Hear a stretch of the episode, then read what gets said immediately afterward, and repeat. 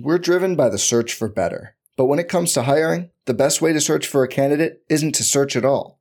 Don't search, match with Indeed.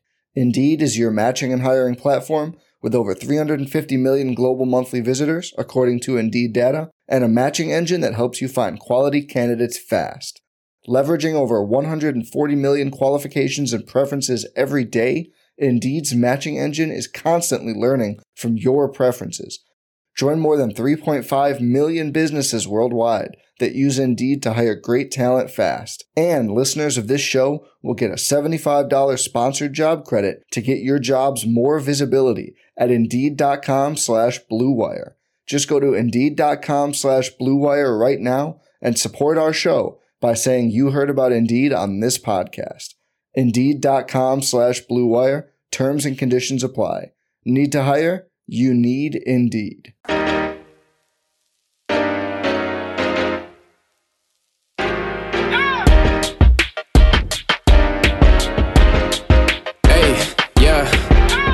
Feel like Kobe in the fourth quarter. This is the Dane Moore NBA podcast brought to you by Blue Wire Podcast, coming at you Monday morning, October 31st. Wolves beat writer from the Star Tribune, Chris Hine, joins me here every Monday.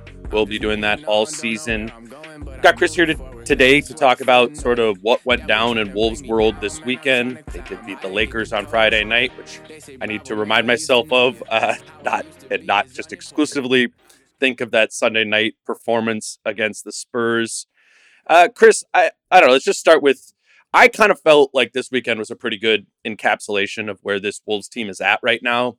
You know, more than enough talent to kind of just not win their game, half their games on accident, but to to be able to kind of come back and and stay in every sort of game, but not enough chemistry, sort of to be able to really sustain momentum throughout four quarters or even throughout sort of um, the course of a week. I think obviously that was highlighted last night by losing to a short-handed Spurs team. Are you kind of with that idea where they got a lot, the Wolves have a lot, but maybe not a lot of continuity in their flow, if you will? Yeah, yeah, that's that's exactly where I'm at with this, and I think both. If you kind of sum up both of these games that we saw, that's kind of it. You know, they had just enough to to get by the Lakers. Uh, you know, Rudy Gobert makes a couple plays down the stretch. Karl hits Karl hits some shots in the fourth quarter of that game, uh, and then against San Antonio, um, nobody really had it, especially from outside. But I don't think that that was an accident that they were so cold from outside. I, you know, their offense just had no, like you said, there was no consistent rhythm to it, um, and that's when they usually shoot well from three point range. You know, when when you're isoing threes or when passes are being caught around guys' knees and they have to, you know, the release is different on three point shots. Like it's a different way of shooting three pointers than two, three crisp passes around the perimeter and a guy standing wide open in rhythm like they always take them in practice. Right. Uh, those kind of threes. I, you didn't see a lot of that last night when they were when they were shooting from the outside. So you can look at the box score and say, yeah, they shot. Uh, what was it? Uh, like four, four for twenty nine from yeah. three point three point range last night. Um, but I don't think it was an act. I don't think it was just a bad shooting night. I think it was a product of bad offense ultimately. I did too, and uh, and Chris Finch did as well. Here, here's Finch on the first unit sort of momentum or lack thereof that they've had recently. Are you concerned right now at this point, Chris, with just the the, the inability to get the offensive flow going with that first unit, or how do you just feel about that overall? Uh, I think the first unit has uh, the ability to establish a flow. What they haven't uh, is the ability to maintain the flow. You know, I think they're not recognizing like what the game needs. This game we talked about cutting a lot more, um, being a lot more active off the ball. Uh, you know, so yeah, I just you got to learn what and do what the game requires rather than what we want to do individually uh, and how we want to try to play our game or get ourselves going. So. so, Chris, like in a lot of ways, that that is like condemning, but it also does make so much sense in many ways too, right? Where this is a new group, you do have four high usage players all playing together. They're they're navigating this this all out together. Yet here we are, two weeks you know into the season, and you are playing a pretty threadbare Spurs team, and it just a, a Spurs team that's also very young and and for that group to just have that Spurs group to just kind of have so much more chemistry than this group, I think on paper makes some sense given you just have bigger personalities and everything with this this Wolves team, but I think it's just probably frustrating for fans where they're able to sort of see something and you see things clicking. Even the second matchup against the Spurs, they did have it's the same team and they have this offensive flow and it's going the whole time, but it's just Yeah. on switch, off switch, on switch, off switch, and they are just the Wolves have just really struggled to be able to. I don't know. Have they played like three straight good quarters back to back to back at any point thus far this season? I don't think so. But they're also four and so three. either, yeah. So it's like that's what I'm saying is I'm not trying to like totally overreact to this because despite some of these shortcomings or like hiccups, they are still being effective enough kind of just on the pure nature of their I guess talent and skill. I don't know. It's it's been a little bit frustrating up and down, but we can't not acknowledge the ups in there as well too. Yeah, you're right, and you're right. They haven't strung it together consistently. The schedule, the Spurs, you know, Utah Thunder, like they played tougher than a quote unquote soft schedule For sure. this this early on in the season. Like if you look at some of the other teams that these teams have beaten, it's you know the Wolves aren't alone in losing to these teams. True. Um, so there's a, there's a, a weird mix of, of things going on. But like you look at last night, it's like you're you're encouraged uh, if you're a fan by what Karl did in the first quarter. You're encouraged by what Ant did in the second half. You're encouraged by the bench unit. Um, but it's just like those those in between the so like the second quarter, the third quarter, just awful, awful. Um, you know, rebounding continues to be a problem. Mhm. Still near the bottom in defensive rebounding percentage. And and how many times last night did that come back Right. to bite them again? As they're making that run, they get a they get a miss, they get a what looks like a stop, and then bang offensive rebound, kick out for a three. You know, the run ended. Uh, so it's it, it is it is frustrating. I, I had one one scout say the other day, uh, it's going to take half the season essentially before you can properly evaluate where this where this is going. And I, I know that's probably not something that fans want to hear, Right. you know, especially after seven games and after the, the frustrations of, of it. But if you compare it to kind of what happened last year, four nine last year didn't really get going until January. Yep. Um, you know, nearly halfway through the season, and then they took off from there. It- are we are we maybe following a similar path here? Do you think of of yeah, it's going to take twenty games. It's going to take 25, 30 games for this to, to see if it actually does click in. And how much patience do you have, maybe, before you are willing to make some judgments on the overall fit? Right. I so I thought I thought it was interesting last night. I'll, I'll play this clip too. Karl was asked specifically about that four and nine start to the season, and I, I'm not sure exactly. I think we could take this quote from him a, a, a couple different ways, but it also reminded me of something from the beginning of the season. So I'm gonna play this like 30 second cl- clip here. But I'm, I'm curious as to what you think about the end of this clip. last season you guys started four and nine, and obviously a lot different than than this season. Did, do you feel any similarities in just the slowly out of the gates, or, or what needs to happen to kind of get things under control and get more of a consistency out there? Um. Yeah, I, I think I have an idea but I think, but uh, like I said, we'll, we'll- get to practice tomorrow. Land Phoenix tonight, get to practice tomorrow, and uh, get back to the drawing board. You know, uh, I think that uh, we just gotta uh, have those conversations.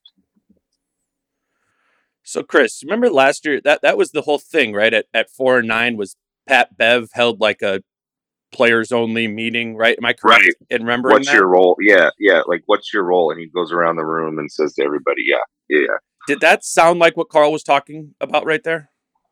I think so. Yeah. maybe.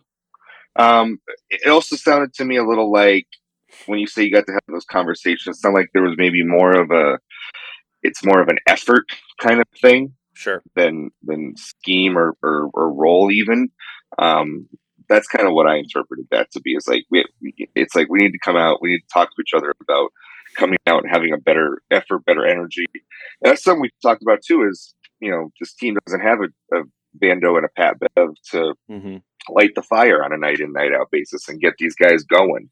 Um, and last night they certainly looked like they could have used somebody like that, or you know just somebody to get them together and say, listen, we are we are not losing to this Spurs team tonight. Right. Like not happening.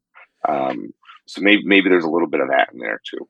Yeah, I, I think obviously that's like kind of the hot button topic, right? Around the yeah. around the Wolves after these first two weeks is you're missing that the Pat Bev, the Vando, the the energy, and I'm not completely dismissive about that. But m- my bigger question is like, you know, where specifically is that showing up? Because you don't just need somebody to go out there and just like yell and just be like right. en- just energy. You need energy in specific places on the floor, and where I where I'm noticing that they're missing Pat Bev and Vando most specifically is defensively on being able to guard the perimeter. Like they are not able to control the point of attack so much so that this team has already reverted to playing tons of zone and tons of switching because and we've asked Finch over and over why that is and he says because there's just not the physicality defensively in being able to you know kind of stop the ball on the perimeter. Obviously we know that was a big part of Pat Bev's skill set. And also I, have said this before but I think that was the most underrated part of Vanderbilt's game was you know he was functionally like a power forward center but he kind of yeah. like Jaden right? Like he could guard those big type of wings, whether it was the primary matchup or it was switched off there.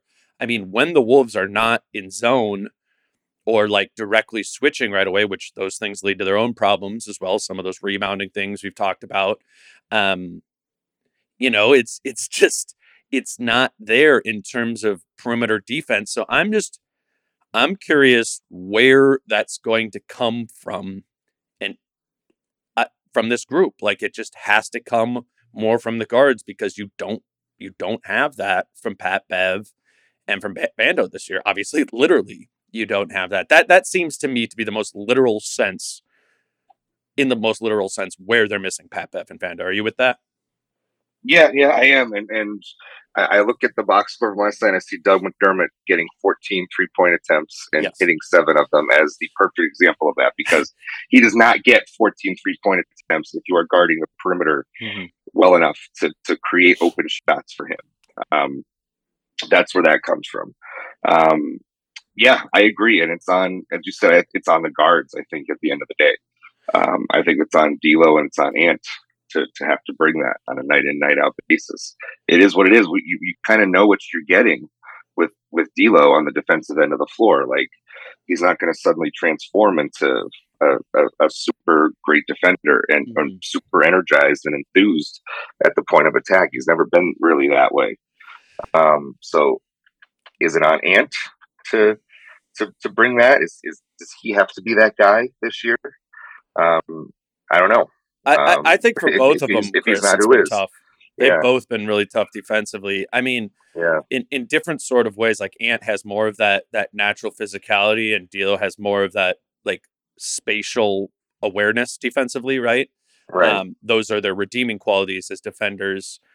But the other side of the coin for both of them, I think, has been really dismal thus far. Uh, in in Ant, I mean, it's just it, it's kind of hard to notice maybe immediately watching the game, or it is it is for me. But when I do go back and watch, there are just a ton of times where Ant is out of position or the effort isn't there, you know, defensively, and it's really that is standing in the way of him being able to to make any sort of defensive leap that people were were hoping for.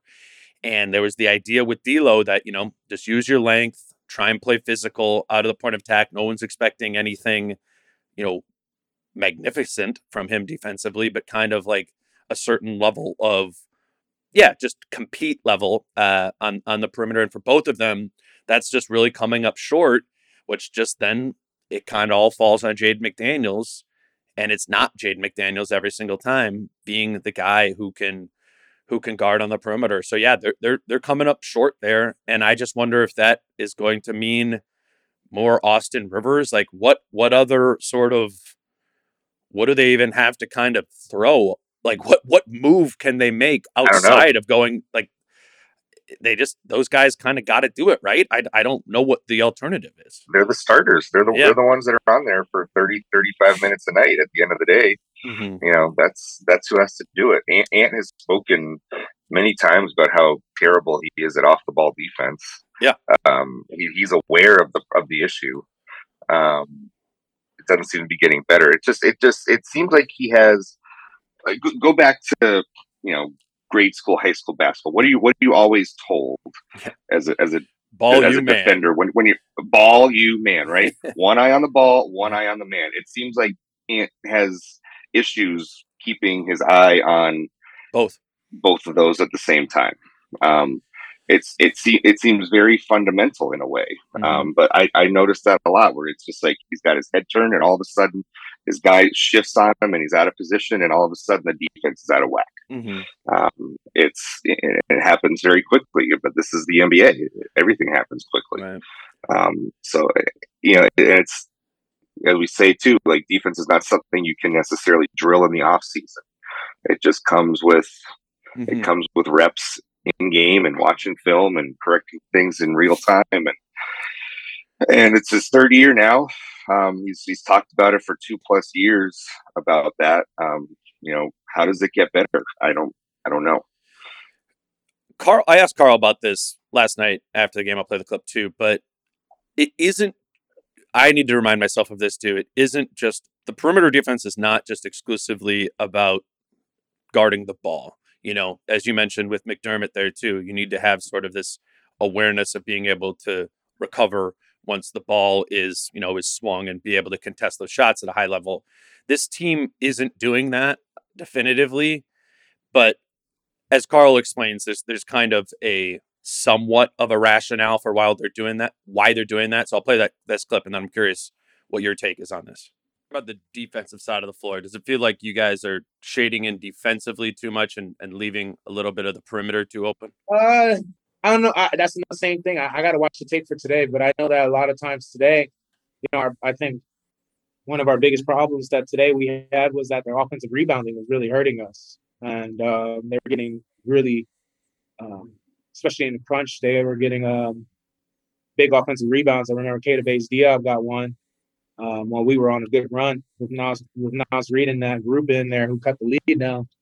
And uh, second chance points from them killed us too. So um, could be that. I think you know we could be saying that, but at the same time, they're missing. And we're not getting we're not getting the rebounds when they do miss those times when we're you know come you know collapsing a little bit more in the paint and having hard contests and closeouts to the shooters.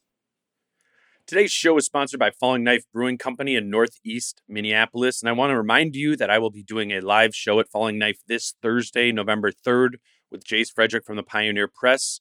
We'll be there at 6 p.m. to set up and have a few beers before the show if you'd like to come out early. The recording of the episode will then start at 7 p.m. Falling Knife will also have Mario's and St. Paul serving hero sandwiches at the event. So if you want to have dinner uh, while we're there, Mario's will have food available for purchase. And just for the event, well, the Wolves will be eight games in, I guess, to to the season at that point. So Jason and I will just kind of talk state of the Wolves, ten percent of the way through the season, and we'll also have a third microphone set up to take questions from those of you who are there. We'd love to see you on Thursday at 6 p.m. at Falling Knife. And remember that even if you can't make a live recording, Falling Knife is committed to always showing Wolves games with the sound on in their tap room this season on Wolves game nights. That's Falling Knife Brewing Company, Northeast Minneapolis.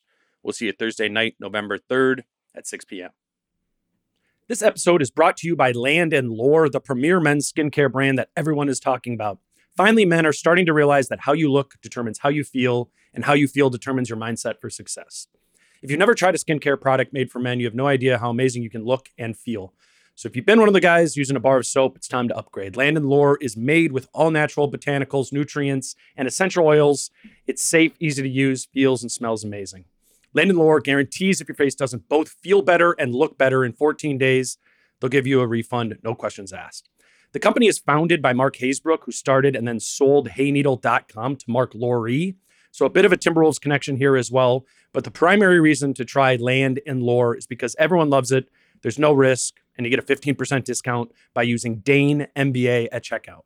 I've personally started using both the shower kit and the face kit, and I love it. I've never really used skincare stuff before, but now that I've used Land and Lore, I'll never not use skincare. I just feel better. So check out landandlore.com today before they sell out. Again, that's Dane NBA, no spaces, for 15% off at landandlore.com. That's L A N D dash L O R E.com.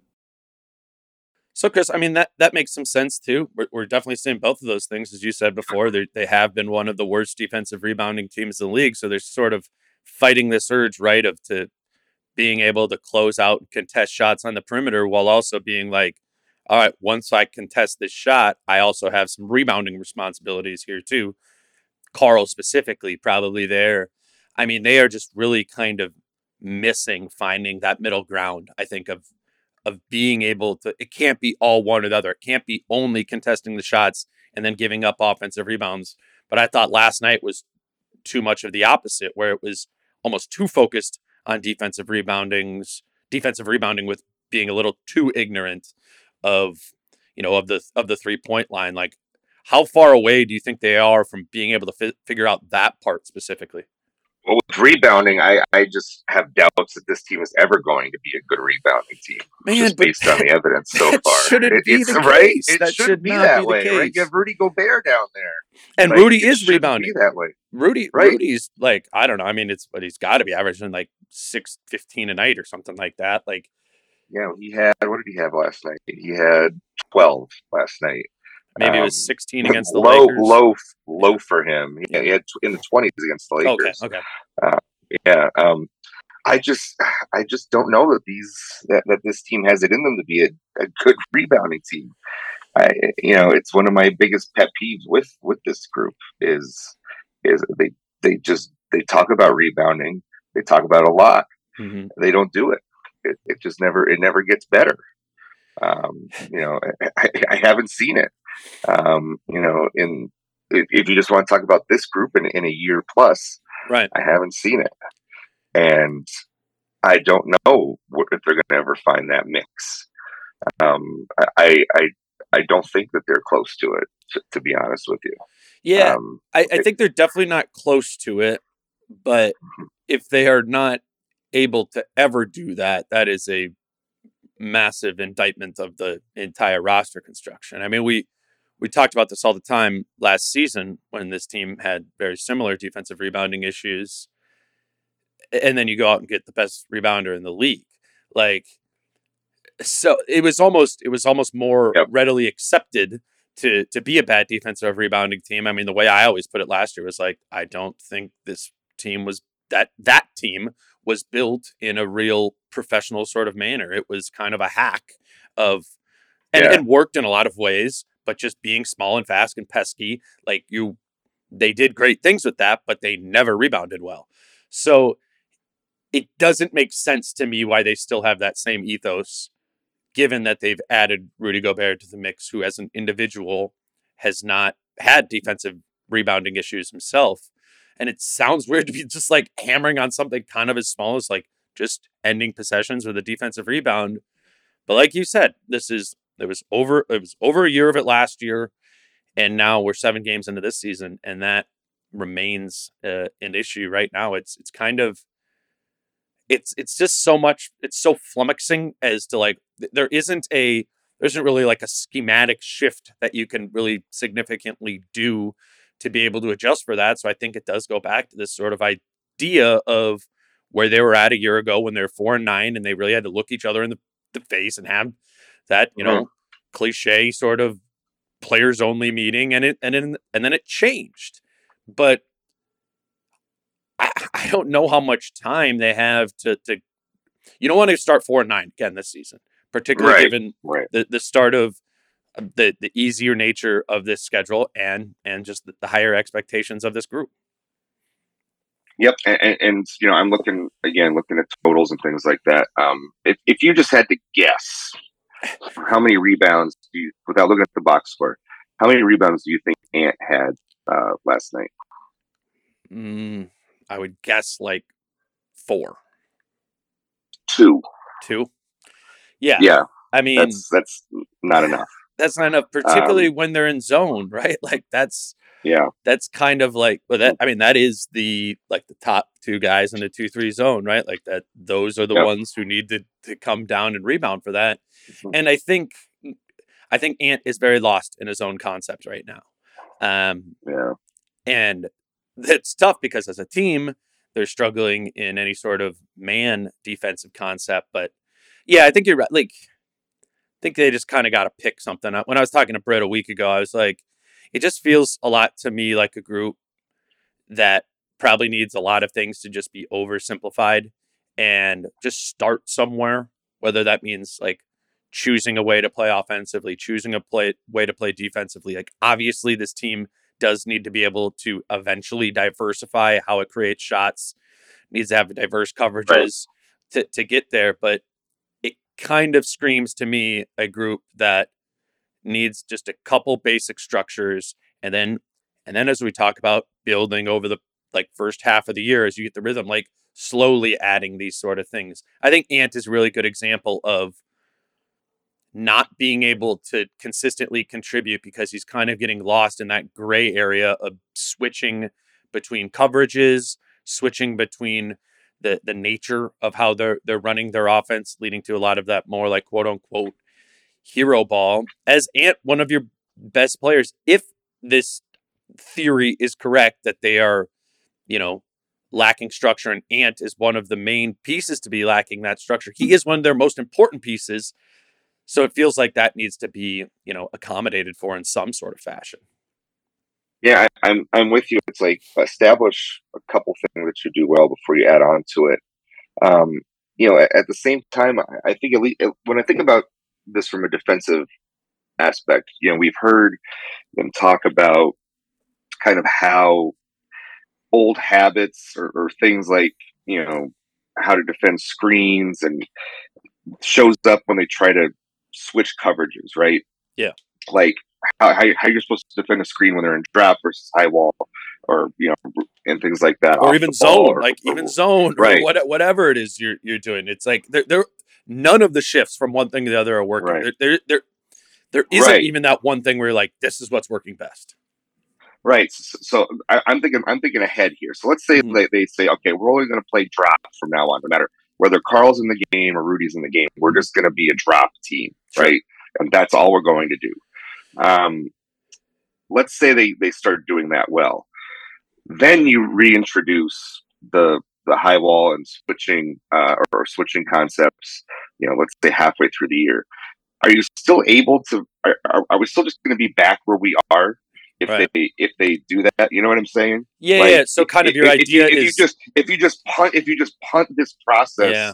a few months down the road, are you just you know going to be right back at square one when you try to incorporate them again? no, that's a good Um, point. I don't know. No, so then it would be the idea of just like incremental improvements in everything you're doing, like slower, like Yeah. right, like you're Exactly. slowly getting better at zone. You're slowly getting better when Rudy's on the floor. You're slowly getting better when KAT's on the floor in concept. Like, yeah, maybe you're right, and and that is what Finch is doing. So that that must be what the the coaching staff feels because I don't think anything has suggested we're just going to oversimplify things. If anything, they kind of erratically sort of start adjusting to what a given game gives them and and I, I like the idea of that too. It's like okay we don't have zone today. We're gonna maybe we're gonna play more aggressively. Like that's what this game and this opponent dictates. I think finch and, and you know and micah are are generally like good at having a feel for that.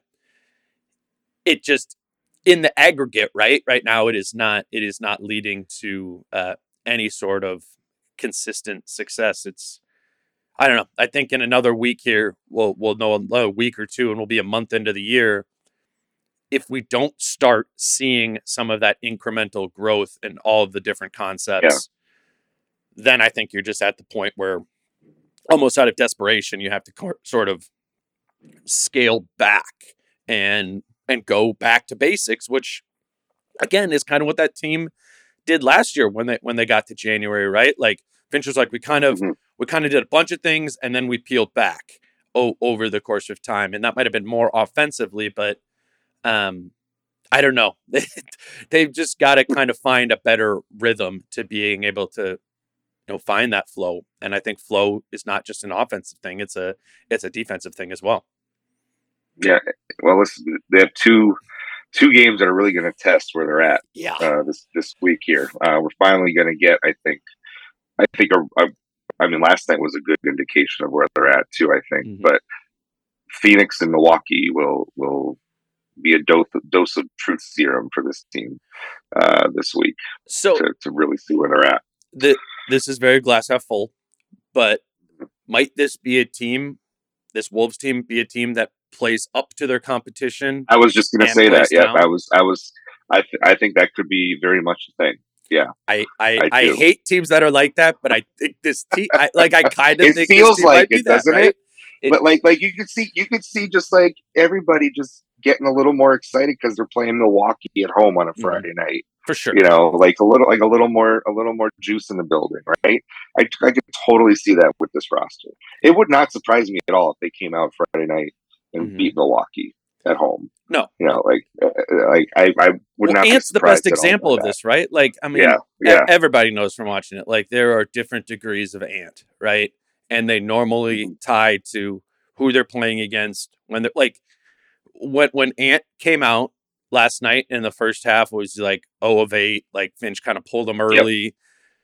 I mean it, in my head I'm kind of like yeah we probably should have expected this like it's a Sunday night um, you're playing a, a, Spurs team that doesn't really have a lot of star power. Like I'm just kind of getting to the point where when when the lights aren't really on and the competition isn't really at a high level, I've come to expect Ant to not be there right away. You know, and and, yeah. and to his credit, you know, he, he kind of like recognized that for the second half and, and turned it around. But as you start relying more on Ant over time as he gets better and better, like that's going to hurt this team more when when he starts games this sort of way. Like, like we we talked about a little bit with Karl. Like Karl was rolling through that first quarter, right? Like they single covered yep. Karl, um, and and to Karl's credit, like he took that and and ran with it. Fifteen points in the first quarter. You know, Ant subs back in to start the second quarter. Like I would have liked to see that. Like, all right, KAT's out. He carried us through the first quarter. Like me and Rudy, me whatever. Like me and D'Lo. Now it's on me to to sort of get this going and and in that passing of the baton it feels like there's a mm-hmm. ton of fumbling happening for this team not yeah. not just tied to ant but but to you know to a lot of these guys and and you know and i'm acknowledging like a lot of this stuff takes time but if we're talking about why they're losing these games why they've lost the, the san antonio spurs twice in in three tries i think it's that it's it's these gaps between successes mm-hmm. that are just that are just too few and far between. We're driven by the search for better. But when it comes to hiring, the best way to search for a candidate isn't to search at all. Don't search, match with Indeed. Indeed is your matching and hiring platform with over 350 million global monthly visitors, according to Indeed data, and a matching engine that helps you find quality candidates fast.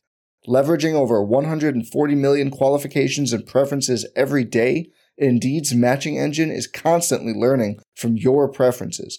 Join more than 3.5 million businesses worldwide that use Indeed to hire great talent fast. And listeners of this show will get a $75 sponsored job credit to get your jobs more visibility at Indeed.com slash BlueWire.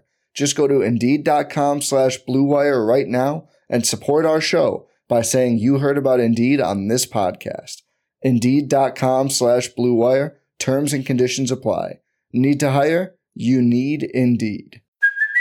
Hey, it's Kaley Cuoco for Priceline. Ready to go to your happy place for a happy price? Well, why didn't you say so? Just download the Priceline app right now and save up to 60% on hotels. So, whether it's Cousin Kevin's Kazoo concert in Kansas City, go Kevin, or Becky's Bachelorette Bash in Bermuda, you never have to miss a trip ever again. So, download the Priceline app today. Your savings are waiting.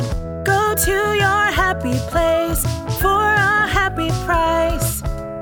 Go to your happy price, Priceline to, to loop to the other side of the floor and I, I mentioned this to you before we started recording, but this idea from Finch that he want that he feels like this team is running is relying far too much on pick and roll is just interesting to me on a couple of levels. One, the basic Yeah. level of like that's what Rudy has historically been best at. The Jazz were a spread pick and roll team. Finch has talked about it. That's almost exclusively what he ran, and we want to use Rudy in different sort of ways. Obviously, pick and roll is going to be in the mix, but we don't want to be overly reliant on it. Guess guess where the where the Wolves are in pick and roll frequency this season. Um, based on the setup to that question and using my game theory brain, I'm going to say 15th. I'll split it down the middle. 25th.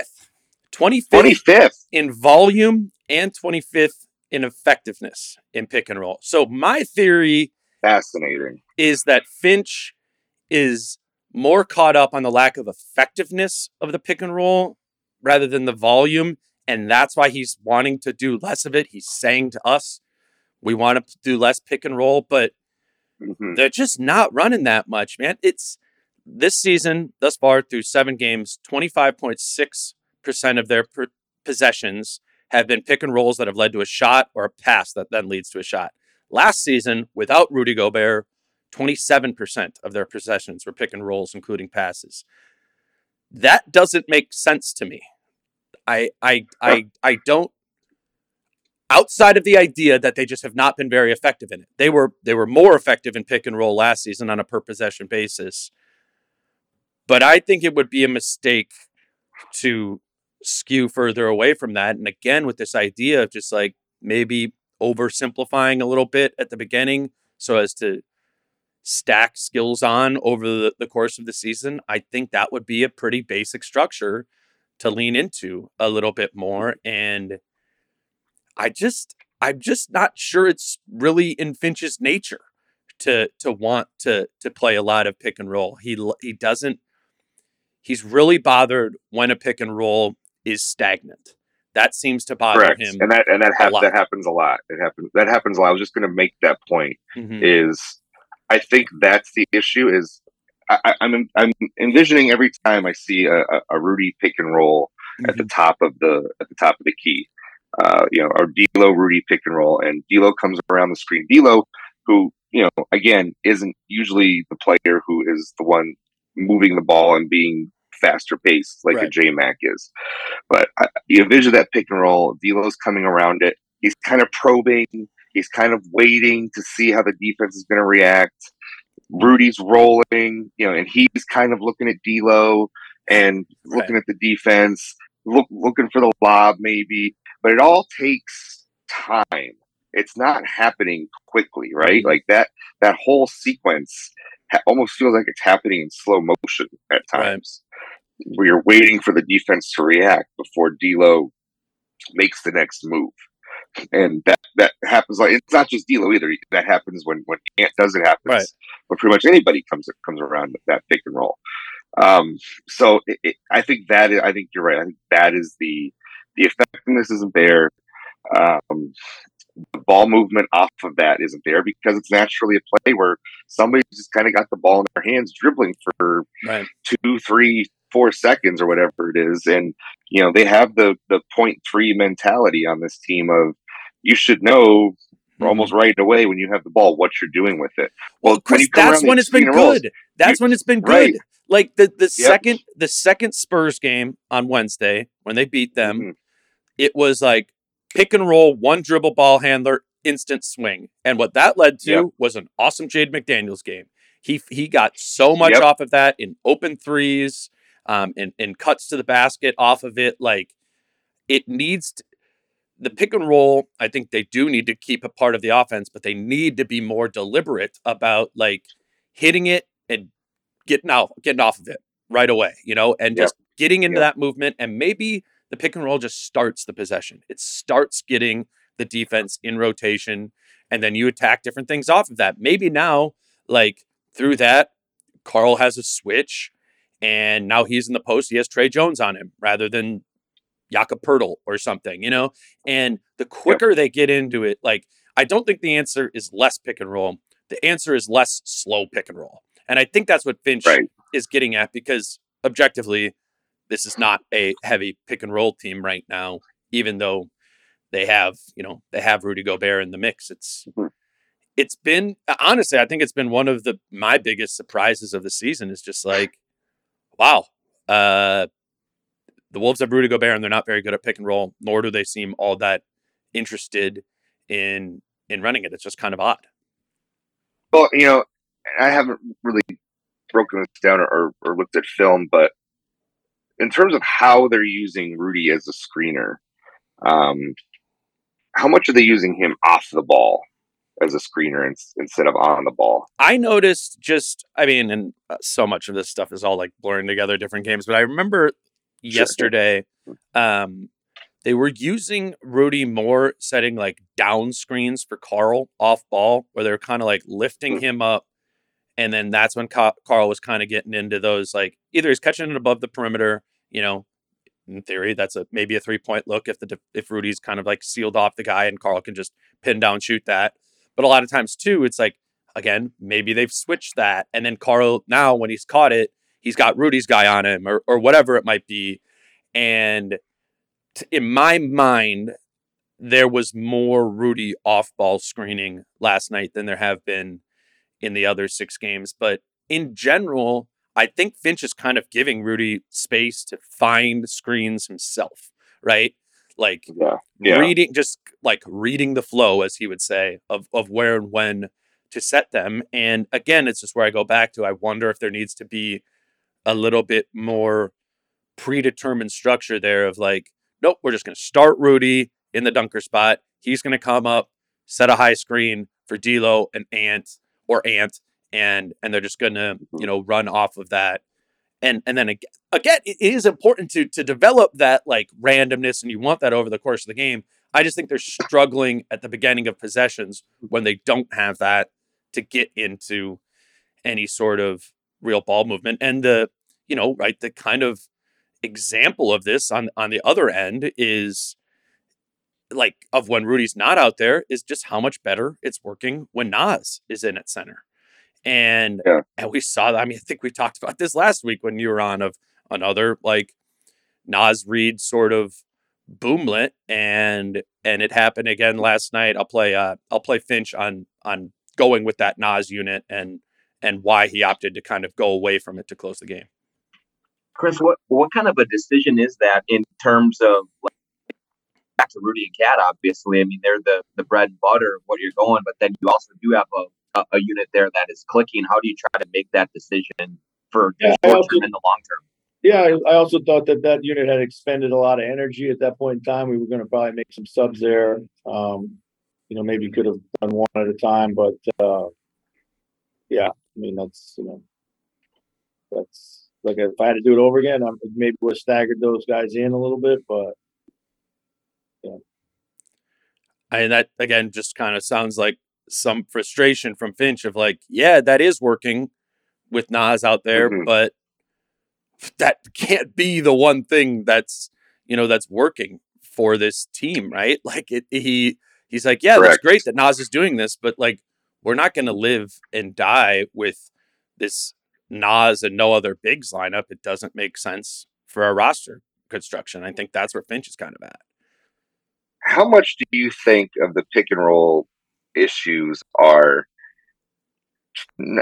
trying to make sure Rudy is involved in the offense and getting his his Mm. shot attempts? Because how much how much of a pick and roll do you think is oh I'm looking for a lob for Rudy and I'm waiting for the right moment to get Rudy the ball, um, and just trying to make sure that Rudy has his complement of shot attempts tonight because I feel like Yeah. if you're going to open up, if you I feel like if you're going to open up the offense, the person who's going to probably suffer if you just have a more free flowing offense like that might be Rudy. I agree with that. Um, you know, uh, so I, I wonder how much of of this is also just trying to make sure that Rudy is involved as a as a primary offensive weapon, and not a secondary offensive weapon, the way Jaden is. Yeah, it does feel like there's certainly a more concerted effort to try and find Rudy when he is the screener and find him on the rolls, lobs, whatever. And again, somewhat understandably, the chemistry isn't really there. Um, you know, D'Lo, he's kind of the only guy on the team who's ever played with a player like that. But that was like four years ago uh, in Brooklyn with Jarrett Allen. Um, so that that even that chemistry doesn't feel perfect. And I mean, he has hit Rudy in those situations. I don't know, maybe two or three times all season. There just isn't really that that sort of chemistry there. I think for Ant, that's probably a product of never having really played with a player like Rudy. Yet, you know, that's got to sort of come around. And I think an an example of why Ant isn't comfortable with that yet is how comfortable he is with Naz. And it just like Yeah. feels less intentional to get Naz the ball, but then the ball seems to come back to Naz. And I don't know, what did he have like in those nine minutes that he that he played at the end of the third quarter into 11 the points. yeah, he had, he had 11 points, Yeah. and the Wolves cut the deficit from 19 down to four at one point during that, you know, during that stretch. And I think it's just it's more natural for Ant to be playing with a Naz Reid type of center rather than a Karl Anthony Towns or Rudy Gobert center at this time. I mean, I pulled up the numbers thus far when Ant and Naz have been on the floor together while KAT and Gobert have sat. The Wolves have a plus 71.1 net rating, um, which is insanely, insanely high. I mean, it's only been 45 possessions, but that has really worked while when Ant has been on the floor with both KAT and Gobert and Naz has been out, it's plus 3.9, 300 possessions. So obviously he's getting a lot more time with with KAT and Rudy, but it's been significantly less effective as an offense overall. And it, I mean, it's great that that Naz group is working, but again, kind of with Finch, it's like th- there isn't really any more room. It seems in his mind to let that happen because it would just come at the cost of needing to play Rudy or KAT under 30 minutes in a game. And barring foul trouble, I just don't think they're going to do that. No, no, they're not. And you know, we we've seen it because it's like last week it happened, and you know, Naz registered a, a DMP against what's it, the Lakers. Yep. Yep. That he yeah, he didn't play against the Lakers. Um, you know, like you said, it comes at at, the, at that cost. That is, and and you know, you, you just saw it last night. It's like, all right, that that group plays well. Here comes Karl and Rudy. Check them back in, and then immediately it was a, a drop off Huge. It was a huge drop off. Um, and I, I, what is what is it about Naz that, that makes him such a good fit with with Ant? Is is it just his mobility? Is it is it his shooting ability to stretch the floor? Like, wait, what is it about Naz that enables him to just run this offense so well, where others are faltering at the moment? Well, I mean, part of it has just got to be playing more of a spread floor attack, right? Like it Yeah. even even if Naz is like kind of coming up and setting the screen, it's it's oftentimes just kind of like flaring, popping off of that, you know, so it remains five out. Or what Naz does is when he rolls, they're almost kind of like those semi-slip type things where he rolls and he's quick and he's in and out of it. And even if he doesn't get the ball, it's like, okay, here's my quick roll, and I'm then I'm sprinting back out. I'm on. perimeter. I'm on to the next thing. It's but it's fast. It's to what we were talking about before. It's Yes. fast, right? and it leaves the lane more open for Ant. And like, it doesn't mean that that shouldn't there isn't the Rudy pair with Ant should work too, because it should bring a different type of magnetization where Ant should also have fairly open, you know, drives to the rim even when Rudy's rolling because the de- defense is going to respect Rudy on the roll. I just think Ant is more comfortable right now attacking a spread floor five out than he is attacking a drop with Rudy kind of rolling with him again, because I don't think he's ever done that before.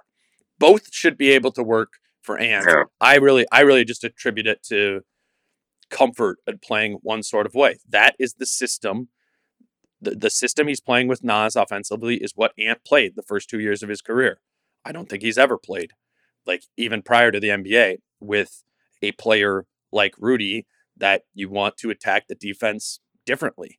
Um, but it, it's that's on Ant. Like they need that. They need Ant to also be able to weaponize Rudy and weaponize himself when he's out there when he's out there with Rudy. It's just it that has really really not been there yet, and to my view. It hasn't. I think I think the most effective he was maybe the road game at Oklahoma City, or, or just like Rudy's gravity seemed to pull the Mm-hmm. defense away in that game for in a way that Yep. Ant was able to take advantage of it. Mhm. Um, but but to your point, Ant is most comfortable, or it's you know we see him a lot when it's just like, all right, he's got his man in front of him, the basket's there, everybody's out. To your point, a spread attack, take that guy off the dribble, and then go from there. Mhm. Um, not having another body in the lane, clogging things up tends to be his preferred method of operation. And And it's it's it's understandable. this- it you're just right. It can't should, it stay should- like that. right. Yeah, it just can't. it, it, like it that. should it should work. It should work. Like Mhm. on paper, you you think, oh, Rudy Gobert, Anthony, like that should be a thing that happens, but it takes time. Yeah. Um, especially like, like you say, if Ant hasn't played in this kind of system or with this kind of player before, you know, like you said with Naz, he slips and then he's out of there, and Right. it just helps. If Ant doesn't hit him, now Ant's got that driving lane that, Mhm. that he can take advantage of. But with Rudy, Rudy's not going to necessarily. Rudy's not vacating the lane, right. or he's not vacating the inside. He can't go. He can't loop back around and wait for the ball to come to him on the wing for a three. Um, so it's it is different. I, It's just a different I, I think. I think that is when we talk about this take, you know, when the, the scout you talked to talking about it taking half the season, like that if Ant and Rudy specifically can find that chemistry earlier, that will move up that timeline, I think, significantly. You know, that that how quickly can those two start playing off of each other effectively? I think we just way oversimplified this before the season talking about okay, it's gonna be D'Lo and Rudy. They're gonna be out there together a bunch, running pick and roll, and then with KAT and Ant, then it's gonna be KAT and Ant when they're doing the other like when those guys aren't aren't out there. Well, that's not how rotations work. These things are commingled in, and the starters are playing together a ton too. Like it's not going to work if Ant only has success playing with Naz or only has success playing with KAT. It also has to happen, you know, with with Rudy as well on the offensive end, particularly so long as Rudy becomes a real emphasis point of this offense, which it, that doesn't really seem like something they're going away from at all. Like, quite frankly, Rudy's looked fairly awkward in those post up situations pretty consistently throughout these these seven games Yeah. and they're not going away from it and I don't think they will. And that makes some sense to me because it's like okay, yes, eventually when you're playing better teams, when you get to the playoffs like Rudy is going to be able is going to need to be that offensive impactor um, around the basket even when he's not screening but it's just it is it is not it is not there right now um give me give me your we, we kind of talked about this this phoenix game but give me your guess of of what happens on tuesday night against phoenix the best team that they've they've played yet this season Well, no Ayton, right? Ayton's out, I believe, with yeah, the Ayton will be ankle. out. I, I watched a little bit of their game last night before I, I went to bed just because I was like, wait, who's playing for Phoenix? So Biyombo is is playing uh, at center for them, and then like Jock Landale, uh, that Australian dude, is is playing too. So it, it is one of those games where the Wolves should be able to punish the interior, right? There's Ayton is, Right. is not there, and that you know that can be just KAT and Rudy individually doing it with size, but it I think it should be one of those opponents where they're able to really attack, um, you know, attack those bigs like Biyombo and Landale are just not starting level centers in in the league right now. But Yeah. they got a lot of the other problems to deal with in Chris Paul and Devin Booker and, and you know and Cam Johnson. was just and gonna. I was just gonna. Bridges. I was not say. just I, that. I'm envi- I'm envisioning the other side of the ball, Yeah, and I I'm like, oh boy, this could be this could be a problem. Um, I I it could be a shootout. You know, potentially if they're if they are able to take advantage offensively inside. Um, I I totally expect the Suns to pick them apart. expose them on the pick Yeah. them apart. Absolutely, that's that's. Uh, I almost shudder at the thought about, about what they might do Right. to them tomorrow night. But I but I Um, think you're right. Then you got to like match that offensively. So if they are going to yeah. win that game, it is I think it is going to be about like being able to score at a, at a really high clip and I think I think that's something Ant should be able to do. I also think like I would get and you know D'Lo's had mixed results thus far, but I think this could be a real game where you know D'Lo is able to dictate a lot. They're going to drop Biyombo back all the way to the rim, and it could be like it will be one of those games that the defense presents the opportunity for D'Lo to take like eight of those short mid-range shots that you know he can hit right like and if he's able to Yeah. in that first quarter like i think wolves fans should feel a lot better if D'Lo's coming in and hitting clean looks or finding clean lobs to rudy in the first quarter because that to me will signal all right offensively we know how to puncture this team in in a half court in like in a slow down half court sort of uh concept but I'm with you. I, I think they're going to have to because defensively, I, it, as was the case last year when they played Phoenix, they picked them apart too. It goes back to everything we were talking about defensively with this team. Control, like, are they going to be able to control both Booker and Chris Paul on the perimeter simultaneously? I highly doubt it. I think you're totally right in saying this could be this could be a real shootout. It, it could be Phoenix is going to is coming in with the uh, second highest rated offense in the league Oh, in terms of efficient offensive rating. Rating, uh, one eighteen point five per game or per hundred possessions. Yikes. Um, I'm, I'm looking at some of the numbers now. Uh, Ayton uh, defensive rating with him on the floor this year, uh, 107.1. Mm. Defensive rating with DeAndre Ayton off the floor, 103.2. oh, So slightly better. Um, you know, smaller sample size, obviously, when he's off the floor. But Yeah, I mean, Biyombo can block yeah, shots at the rim. Like it, Yeah, it is going to be one of those where like Ant two, like you are going to kind of need to play the mid range game, right? Like Biyombo is going to be one of those big, thick guys at the rim that Ant's just not going to be able to do his like plow through thing. They're going to drop him Yeah. back really deep, and and I would like to see like with D'Lo, I'm more cool if D'Lo comes into like 14 feet and pulls that up. When it's Ant and you see like Biyombo there, like taking away the rim, then that's when you want to see Ant kind of have those live dribble passes where he's finding Jaden in the Yeah. corner, Karl in the corner, you know, kind of playing off of that. But point being is they know what they're going to face defensively against this Phoenix team. And I think they know how to mm-hmm. beat that, but can they execute it? That's kind of been the, the question. And the answer to that has been like, yeah, maybe one or two of the quarters of the game, they're able to execute the game plan and take advantage of it. But to beat Phoenix, you're probably going to need to play four quarters against them, or at least, or at least three, because Correct. that's still a very professional, professional outlet. So, I don't know, Chris. We will, uh, we will see. It is going to be a much uh, more difficult week or higher level of competition with Phoenix on Tuesday, and then, um, and then Milwaukee on Friday. But this is when we start to really learn, right? We start to really learn about where this Wolves team uh, stacks up against the higher caliber teams in the league, and I'm I'm interested to see it. We'll both uh, we'll both be tracking it. Um, we'll see what happens on Tuesday against Phoenix. Are they able to play up to the competition? And then, like you said, I think Friday you'll get a very engaged Wolves group at home against the Bucks. Like, can they deliver in those situations? We will we'll learn that this week.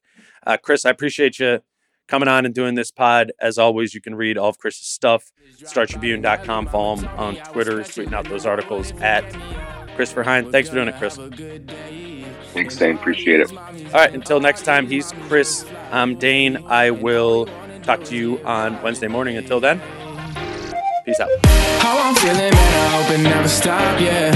Green and hot so you can find me in the crowd, yeah, yeah. Don't let standards ever, ever bring you down, yeah.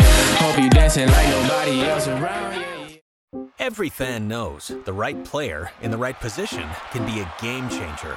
Put LifeLock between your identity and identity thieves to monitor and alert you to threats you could miss. Plus, with a US-based restoration specialist on your team, you won't have to face drained accounts, fraudulent loans, or other losses from identity theft alone. All backed by the LifeLock Million Dollar Protection Package. Change the game on identity theft. Save up to 25% your first year at LifeLock.com slash aware.